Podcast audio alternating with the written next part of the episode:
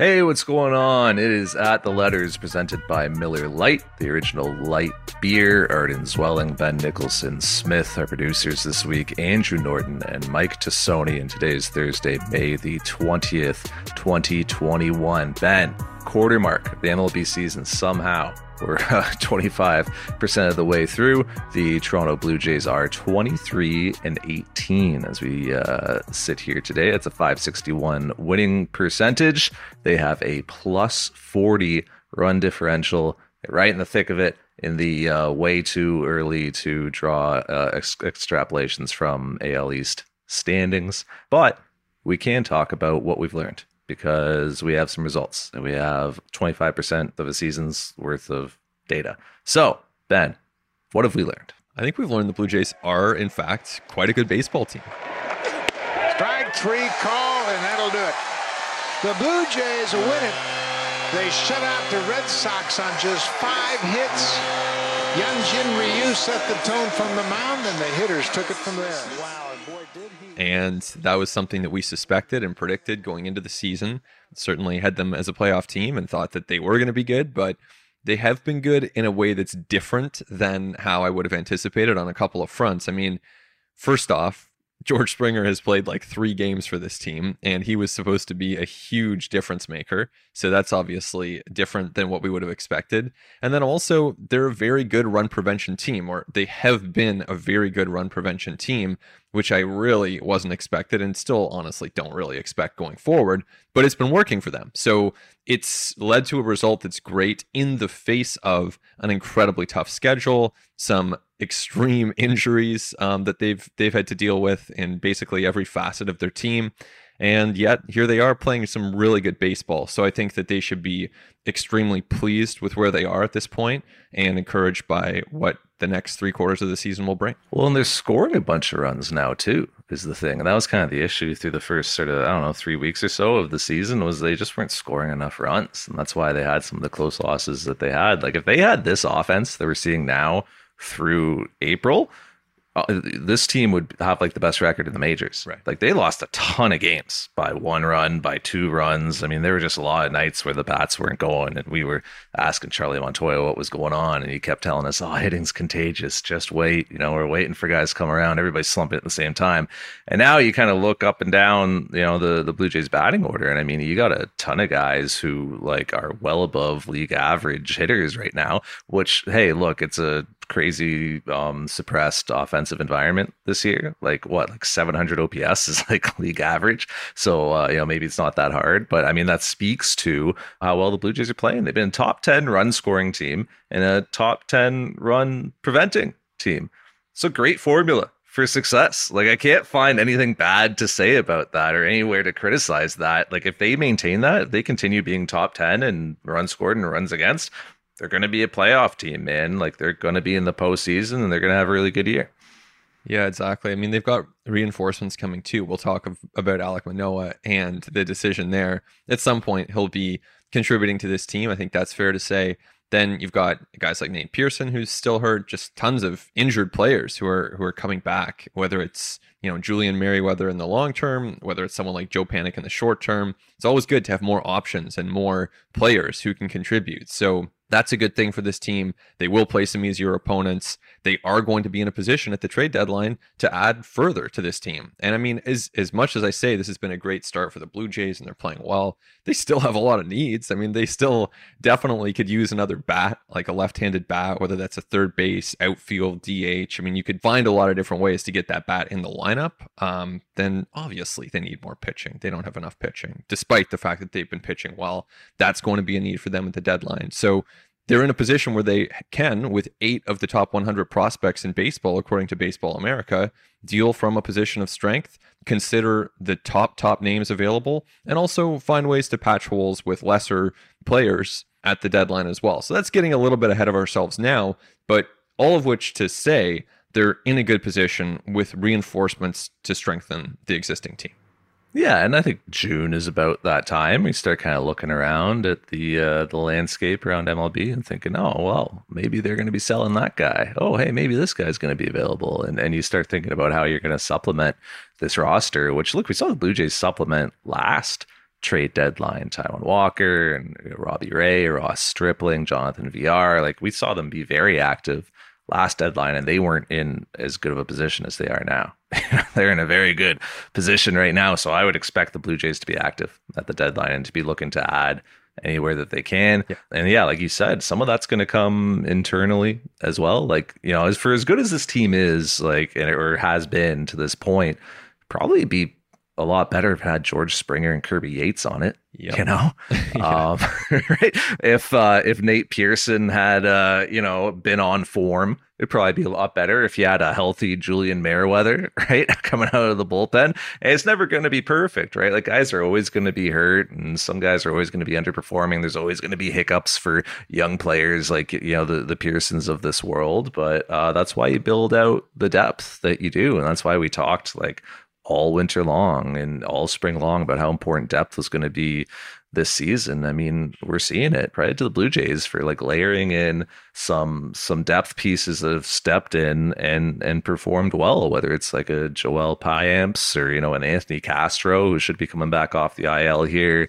shortly. Um, you know, I mean, look, Santiago Espinal's had his moments. Uh, you know, Josh Palacios was able to kind of be a, an everyday right fielder for a week there when the Blue Jays needed him to be and gave them some decent plate appearances and played some okay defense. Like they built out just a, a deeper more uh, you know flexible 40 man roster and and that's really been a big reason why they are where they are. Well think about the the two names you mentioned there right? Springer and yates and those were their big acquisitions. Springer of course the big position player yates their biggest pitcher acquisition of the offseason. And i mean going into the season like i thought those were great moves. I thought that they were really big pickups.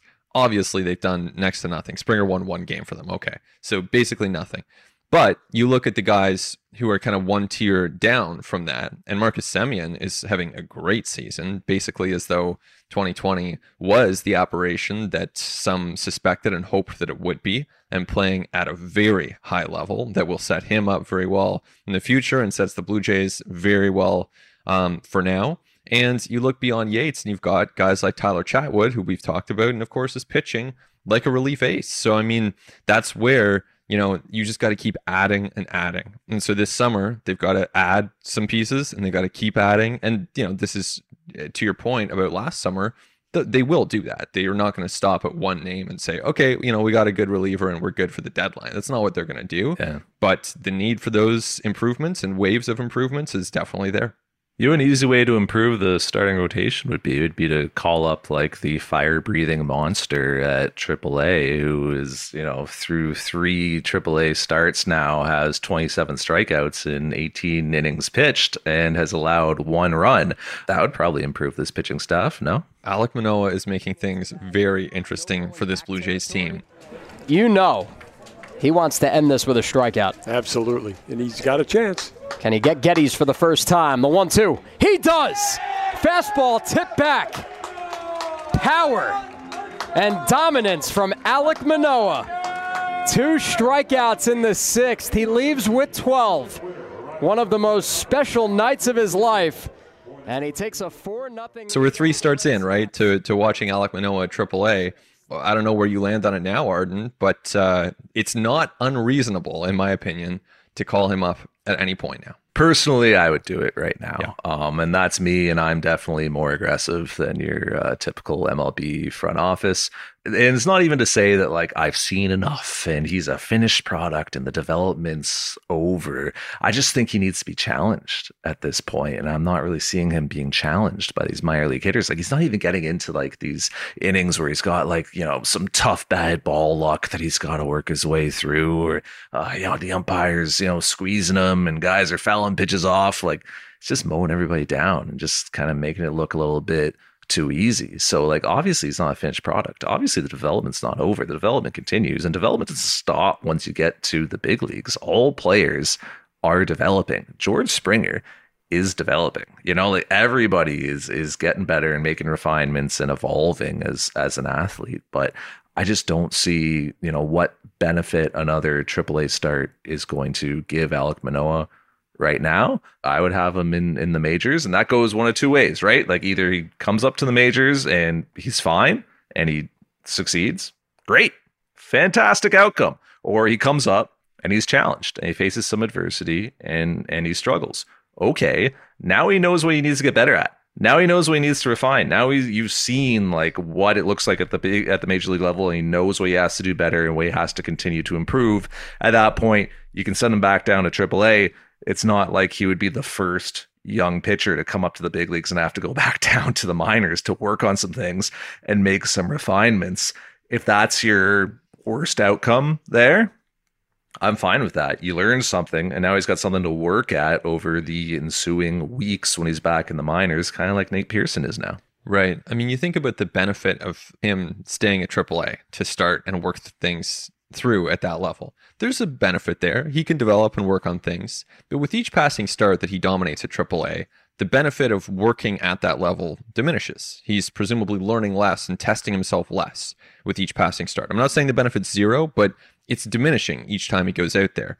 And then the risk of him coming up to the major leagues and getting totally exposed, that's always going to be there for any prospect making that leap. But that risk also seems to be diminishing with each time that he goes out there and pitches so well. So, you know, to me, you've got a combination where Sure, you could give him another start, another couple starts. That'd be fine at AAA. Like, I'm not going to say that's like some you know massive error by the Blue Jays if they keep him there for a couple couple more outings. That's fine. But I also think if he's pitching for this team on Monday, that's also a totally reasonable outcome. I'm not predicting that, but I think it's reasonable. And when you listen to Ross Atkins and the way he talks about Manoah, it's really interesting because a couple years ago when Vladdy was coming up, and Atkins was talking about Vladdy he said Vlad is not a major league player right now, and that really bothered people. You know that that was that was surprising to people. And in hindsight, obviously there was something to that because he was out of shape and he wasn't fielding well.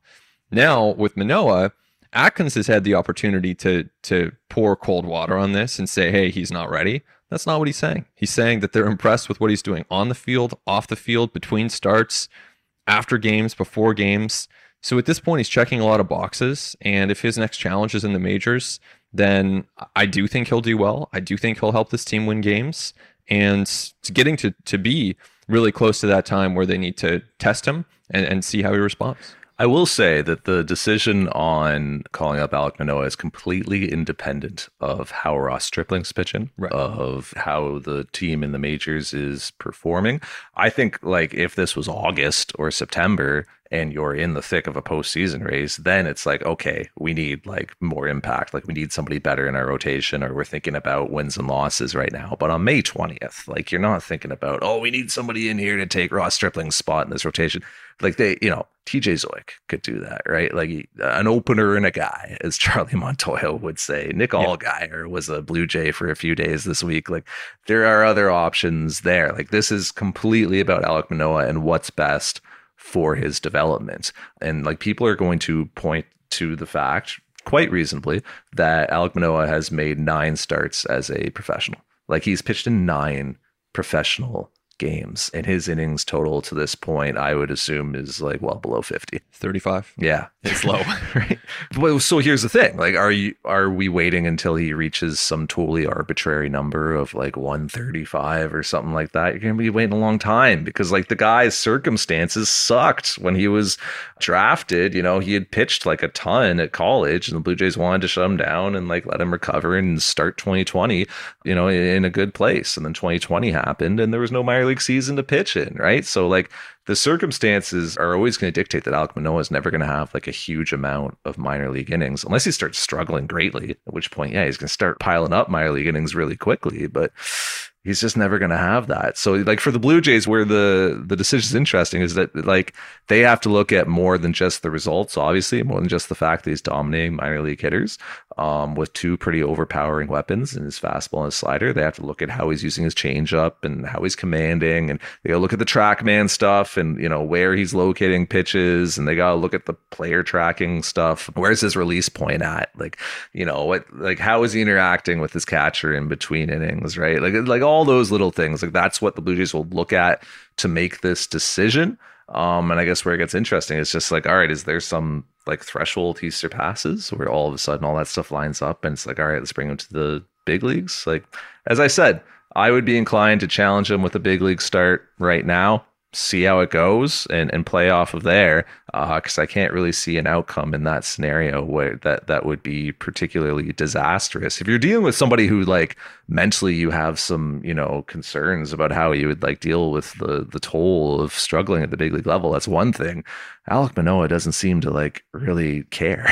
like he doesn't seem to have that issue. Like I don't I don't question his mental fortitude to this point. Maybe that changes when he gets to the big leagues. But you know, to this point, when you're seeing him like John back and forth with these minor league hitters, like during plate appearances, in between pitches, and you see the the confidence and the certainty that he has in himself when he talks about his career and about how he's pitching and how he's performing.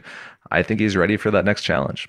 Yeah. I mean, he will struggle at some point. That's inevitable for every single player in the major leagues. But yeah, I, I tend to agree. And I wouldn't be saying this if he had gone out there and, you know, three starts, six innings each, you know, two or three earned runs, strikes out five, walks two. That's not what he's doing. He's striking out 12, then he's carrying a no hitter into the sixth inning, then he's striking out 10.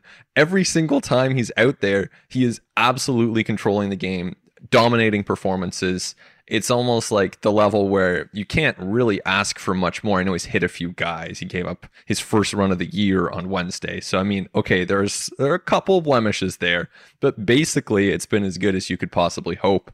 And it, will it, be fun to see. Um, I, I don't know whether the Jays will call him up, obviously, for Monday's start but certainly a reasonable case for doing so exists. There's precedent. He's 23, right? Like Logan Gilbert's pitched in the big leagues, like uh, you know Casey Mize and Brady Singer. You know, like there's there's precedent from other organizations too, right? He's not a kid. You could totally justify doing this based on his age, based on his pedigree and track record and based on his current results at a really high level of the minors. Yeah, it's going to be fun to see whenever he does get up here because if he keeps pitching like this, then he would be a very big upgrade over what the Blue Jays currently have in their rotation. No doubt about that. Let's take the break, but when we continue, we'll look some more at this club's pitching and we will look at Vlad Jr. as we must always. All that and so much more when we continue on At the Letters.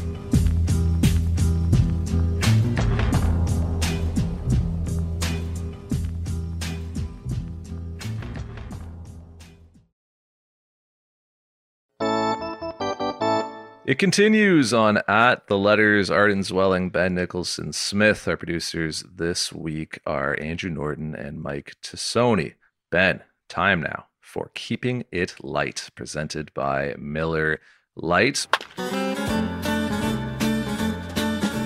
We are at the quarter mark of the 2021 MLB season, and Ben, I am gifting you one American League MVP vote and one only. No ranked ballots, none of that. You can vote for one player and one player only. Knowing what you know now at this point in the season, who are you voting for? I'd go with Shohei Ohtani. I just think he's been so incredible in so many ways. I think he's been the best player. I think he's been the most valuable player in the league. I mean, you, you watch the hitting where he hits absolutely any pitch in any quadrant of the strike zone, above, below, beyond. Like he'll hit anything out of the park for a home run. He is on a pace for something like 30 stolen bases. He's pitching really well. And even after he pitches, I was watching on Wednesday, he'll go to the outfield and stay in the game and provide further value to his team that way. So to me, Trout's been great. Gerrit Cole, Buxton, Vladdy, all those guys should be in the conversation. But to me, it's Ohtani at this point. Yeah, there's just no question. It just has to be Shohei Ohtani. It can't be anybody else. Yeah. What are you talking about? He's one of the best pitchers and one of the best hitters simultaneously. Yeah. I don't know how you make an argument against him. He is unquestionably the first quarter MVP, but it is like kind of interesting that Vladimir Guerrero Jr. is very much in the discussion. Yeah. Like very much a top five candidate. Um, probably to this point has been the second best hitter in baseball after Mike Trout, yeah. which is something. And I haven't looked at kind of the wins above replacement. I would assume that Vlad gets, you know, a little bit of, uh, you know, a little bit of a handicap just because of the position that he plays, right? He's up there. Yeah. Just based on the bat. Oh yeah, he's like already at 2.4, 2.5. Like he's a top three player on WAR. Yeah, imagine if he was a good defender at a premium position. that would be pretty cool. Uh, yeah, that would be pretty wild. So, but it is cool that, that Vladimir Guerrero Jr. is in that position. And look, what was interesting was he went through that little slump. Um, I want to say like ten days ago, if you can call it a slump, right? It was really just like four or five games where you know calls weren't going his way. He's getting pitched kind of difficult. Not great luck on balls in play. Um, you know, he he committed the like heinous offense of you know striking out a couple more times than he walked. Right. Uh, but but he came out of it in a really big way. And you know, the really interesting thing process wise with him is he didn't change his approach. Like he didn't get frustrated. He didn't you know get angry. He didn't start expanding more. You know, he didn't start trying to you know just do things that aren't you know, conducive to him being his most successful at the plate. Like he just stayed himself and he stayed with it. he trusted his approach and he trusted what he was doing. And lo and behold, he came out of it. To me, that's growth from Vladimir Guerrero Jr. Like that's maturity from a kid who's still like so, so young. Like that's somebody who is actually learning what it kind of takes to be consistently productive and successful at the big league levels. Uh, and, and that's really encouraging to see. No doubt. I mean, he's been he's been great. Like there's you look at the any metric, on base percentage, only Mike Trout is ahead of him, WRC plus, so you're kind of all encompassing offensive metric, only Mike Trout is ahead. So, I mean, at this point, Vladdy is one of the best players in the American League. And, you know, we'll see where this goes. I asked Vladdy recently, do you think this is a hot start or is this who you are? And he didn't really give me a definitive answer on it, as players are wont to do, of course. But you know, I think this is real. I think this is more real than not. I think he just is one of the best players in the American League right now. And considering where he was less than a year ago when he showed up to summer camp, out of shape by his own admission, having added a lot of extra weight during the pandemic away from the team, he was trying to play third base, couldn't do it.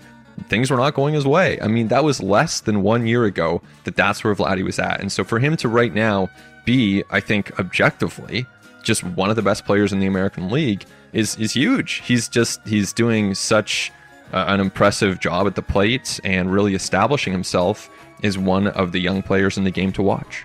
He's 22, man. He's younger than Alek Manoah. Yeah. Like, and he's not like, uh, you know, it's his age 23 season, but he's still 22. No, like he just turned 22. Yeah.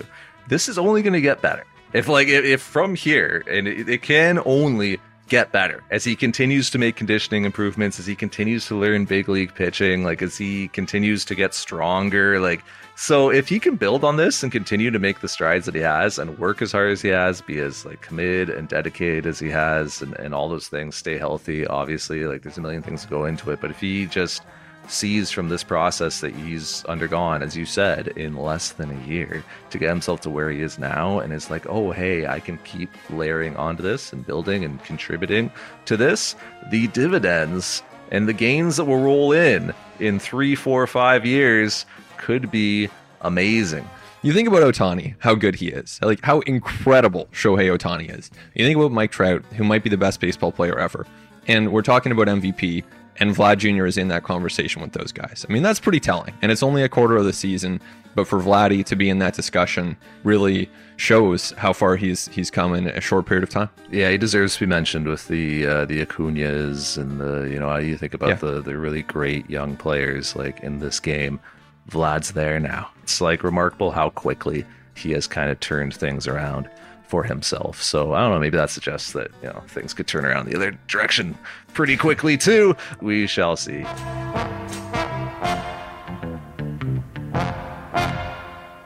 if baseball does anything, it is just consistently like surprises us yeah. and consistently like gives us unexpected things that happen, such as there's a no hitter thrown every night now. Pitchers are just crushing it this year. We've had six no hitters so far, one on literally each of the last two nights across the game, Ben. It's crazy.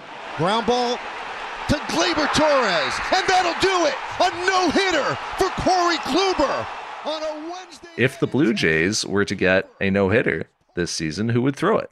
I think we got two candidates to to really discuss here. Um, Although, I mean, if I guess I should probably expand it beyond that because, as you've said, I, am not sure that I would have predicted that Wade Miley would be jumping up and down on the mound, uh, celebrating a no hitter. So maybe that underscores that it can happen to anybody. It's not the guys you'd expect, right? Oh, well, exactly. It's not like it's been, you know, Gerrit Cole and, you know, uh, you know, Giolito the night before that or something like that. It's Yeah. not been the guys that you would that you would bet on.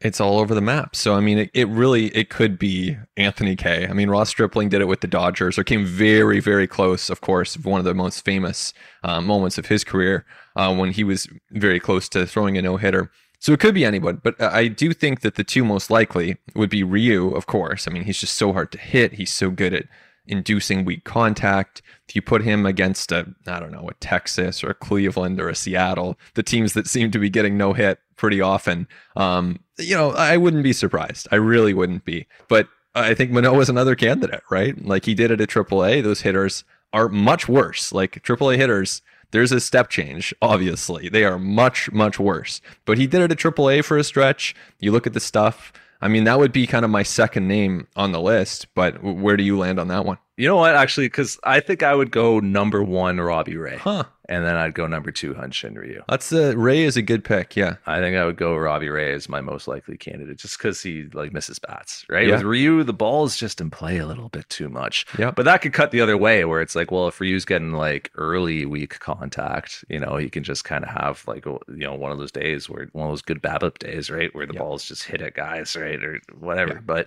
with Robbie Ray, like he's gonna strike everybody out, and he's probably gonna walk a few guys, although he doesn't hasn't been doing that lately. But you, you know, still like you you you assume he's gonna have a few walks, and I think that it'll just be one of those like 125 pitch Yep. Charlie Montoyo and Pete Walker sweating through their uniforms, no hitters. Uh, and one of those where like Robbie Ray's got that like psycho look on his face of like, you're not taking me out of this game. I don't care. I will throw my, I will grunt my arm off. I, I like that call. Yeah, I think um, if we were doing a perfect game prediction, I still wouldn't put you know Robbie Ray in. But that's not what we're doing. We're talking about no hitters Yeah. here. So you know Robbie Ray for a no hitter, I could see that. And if we were talking perfect game, which of course is way more rare in Major League Baseball history, I, I could see. I mean, Ryu would be the one guy I could see doing a perfect game. That's the one guy. Yeah. But they got a few no hit candidates. Ryu, perfect game for me, I think, because I trust Ryu not to walk anybody. Yeah. But uh, yeah, Ray no hitter, Ryu perfect game. Those would be my my options. But like I said, it's never the guys you think, right? Like it's not. TJ Zeuch threw a new a no hitter with Buffalo. He did. So like it's you know maybe it's like Joey Murray, right? Like you know it- who knows, right? Like it's it's never the guys you think. No. Interesting kind of upcoming decision for the Toronto Blue Jays or decisions as you know players get healthy again and like lo and behold it's been like five days since the Blue Jays had to make an injury transaction which is just about an eternity with this club uh, players getting healthy again. As we sit here today on Thursday, May 20th, I believe tonight is Thomas Hatch night for the Buffalo Bisons. Thomas Hatch back on the mound for the Bisons. Uh, don't sleep on Thomas Hatch and on the role that he could play uh, in this Blue Jays rotation down the stretch. He'll be eligible to come off the 60 day soon. Uh, you've also got David Phelps just went on the 60 day, but you know, you could see Julian Merryweather coming off the 60 day when he's eligible, which I think is early June.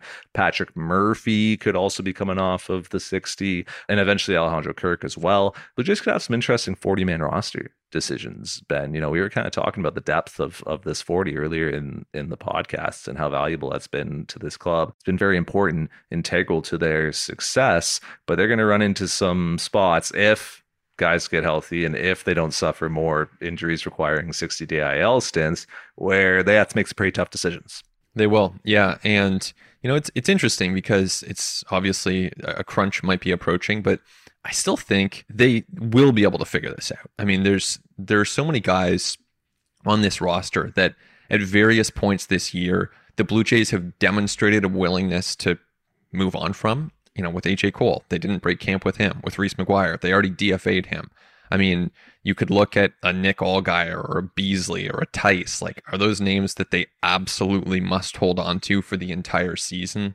I would say no. Um, and of course, you'd rather have them than not. You're not going to just discard them. But if you get to a point that Alejandro Kirk is healthy and he's good to go, then DFAing Reese McGuire isn't the craziest thing. Although Reese McGuire's actually been hitting kind of well so far, and so is Danny Jansen for that matter. But the point being, I do think that this will be maybe the decisions will be hard in the moment, but I think there are enough guys on the edge of that 40 man that they can come up with space. Yeah, the only thing I would disagree with you would be the Allgeyer shout, just because he's got options and he's still a relatively young like pitcher. Like I feel like he would get claimed and somebody would option him, Yeah. right? Like so, you know, some rebuilding club would just take, yeah, free young pitcher. Who knows what he's going to become? But Sure. I don't think that he would be that guy. But yeah, like the Jeremy Beasleys of this world. Like obviously we already saw that Reese McGuire got was was DFA'd. Like yeah, they- you know. There are options there, and like also we've seen the club like not exactly unwilling to move on from veteran guys, right? Like Yeah. Tanner Roark and Shun Yamaguchi. Exactly. So, you know, if you get to a point where there's like a, a veteran on this roster who's, you know, not performing, not getting it done, yeah, you might see somebody like that. Tommy Milone. Oh, yeah, that's an easy one.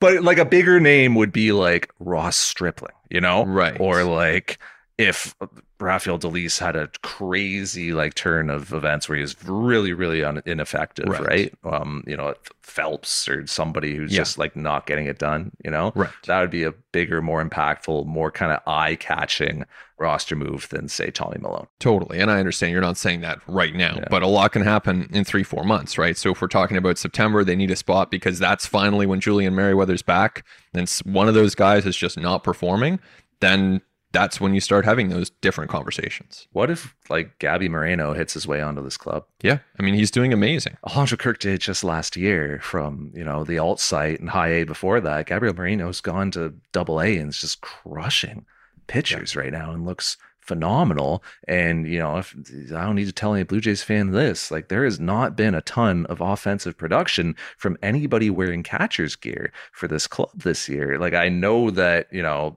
you were mentioning like Reese McGuire's been hitting okay and like Alejandro Kirk was coming around in a big way before he got hurt, but it's been an offensive zero really for this club to this point. So maybe there's a situation come August, come September, where they're like, yeah, let's get Gabby Moreno up. He's already on the 40. And they have to look at, well, somebody from our position player group like needs to go to make room. Uh well no, actually he's already on the 40, so that wouldn't that wouldn't happen at all. But still, maybe there's there's a lot of roster machinations, I think. And it'll be just kind of interesting to see how things progress as the Blue Jays, like if they stay in the position they're in right now and have to kind of make some like win now decisions over purely developmental decisions, uh, it's going to be interesting to watch play out. For sure. And I mean, Ross Atkins was saying just uh, over the weekend that a guy like Forrest Wall, who's not on the 40 man roster, is someone they view as a really good defender and someone that could be elite um, defensively. So if that's the case, I mean, I don't know, like, is that a Ty Tice? Is that even a Jonathan Davis? Like, I, I don't know where these things are going to go, but clearly the Jays know they're going to have to cycle players onto this roster at various points, whether it's trades, whether it's promotions for prospects, returning injuries guys, and that's that's fine. That's something that you know they're maybe the players that they're cutting are a bit better now than they were a couple years ago, but that's just part of the cost of being a good team, and it's a cost that the Jays should be very willing to bear. Exactly. You put that very well. Besides George Springer, which returning injured player do you think will be the most impactful to this club over the next uh, several weeks and months? You know, I'll, I'll go with Kirk here. I think that that's the the biggest weakness or one of the biggest weaknesses on this team. It's just that number nine spot and the fact that they're not getting offense there. Even if Danny Jansen continues hitting well, then great. You go to that timeshare situation. Kirk plays some, Jansen does, and you've got a couple of catchers who can actually produce a bit. So to me, that would be the number one. I mean, names that cross my mind here are Nate Pearson and Julian Merryweather because they have the potential to be high impact pitchers for this team, which certainly needs them. But I- land on Kirk here. Thomas Hatch, I kind of tipped my hand Yeah. earlier in the episode, but I just think that, you know, if, if he's healthy and like hopefully the elbow's all good and, you know, this little break just gave him a little bit of time to, you know, deload a little bit and uh, get back to feeling like himself, I think Thomas Hatch could be really key to this club. Uh, you know, kind of over those like kind of dog days of summer, like those kind of July Yeah. and August where you, you know, the guys are grinding and you need somebody to go out and carry some innings. Think Thomas Hatch could do that. Very, very interested to see him finally as a starter. Uh, you know, because we saw him last year, like out of the bullpen and sort of those, you know, he'd come in and face like nine hitter type of type of thing. Like now we're gonna see him turn a lineup over. It's gonna be super super interesting. Um, Blue Jays really high on him. You know, they like the the mound presence, they like the poise, they like his command and, and his fastball, obviously, and the way he's incorporated his changeup more since since coming over from the Cubs. So I think he's kind of a sneaky under the radar, returning from injury guy who could be like really impactful when we look back on the season. And one of the nice things about Hatch too is that he's someone who's probably ahead of schedule as opposed to you know a lot of these injuries they tend to drag on a little bit longer than we expect in springer's case he's pretty much going to miss two months, right? That's a good case scenario. If he's back at the end of May, I mean, that's like a week from now. So that would be good. And that's two months of the season, which obviously not good, not good at all, but is what it is. They have to deal with that. So when you have someone who's coming back ahead of schedule, like a Thomas Hatch, then that's a nice, slight, slight counterbalance to the delay that they're facing, of course, with Springer and others. Honorable mention Patrick Murphy who uh, high leverage bullpen role down the stretch in August and September, I think could be really, really big yeah. for this club. Like his stuff is sick. I, you know, and he just has not been healthy enough to use it. And he's, you know, been kind of caught in between and that like he was called up last year to pitch out of the bullpen. He's been developing as a starter. Um, like it's kind of hard to see him logging a starter's workload later on this year. I don't know. I wonder if they just bring him back and throw him out of the bullpen and utilize him that way. But his stuff is like really, really good, really electric, especially in those short stints. So, you know, I, I think that he could be a, a, really big piece out of this bullpen down the stretch. Yeah, they're going to need them. That's right. It's just every day for six months. So, of course, they're going to need these players. That's going to be it for us. Uh, I want to thank our producers, Andrew Norton and Mike Tassoni. I want to thank you, listeners, as always. He's Ben Nicholson Smith. I'm Arden Zwelling, and we will talk to you next time on At the Letters.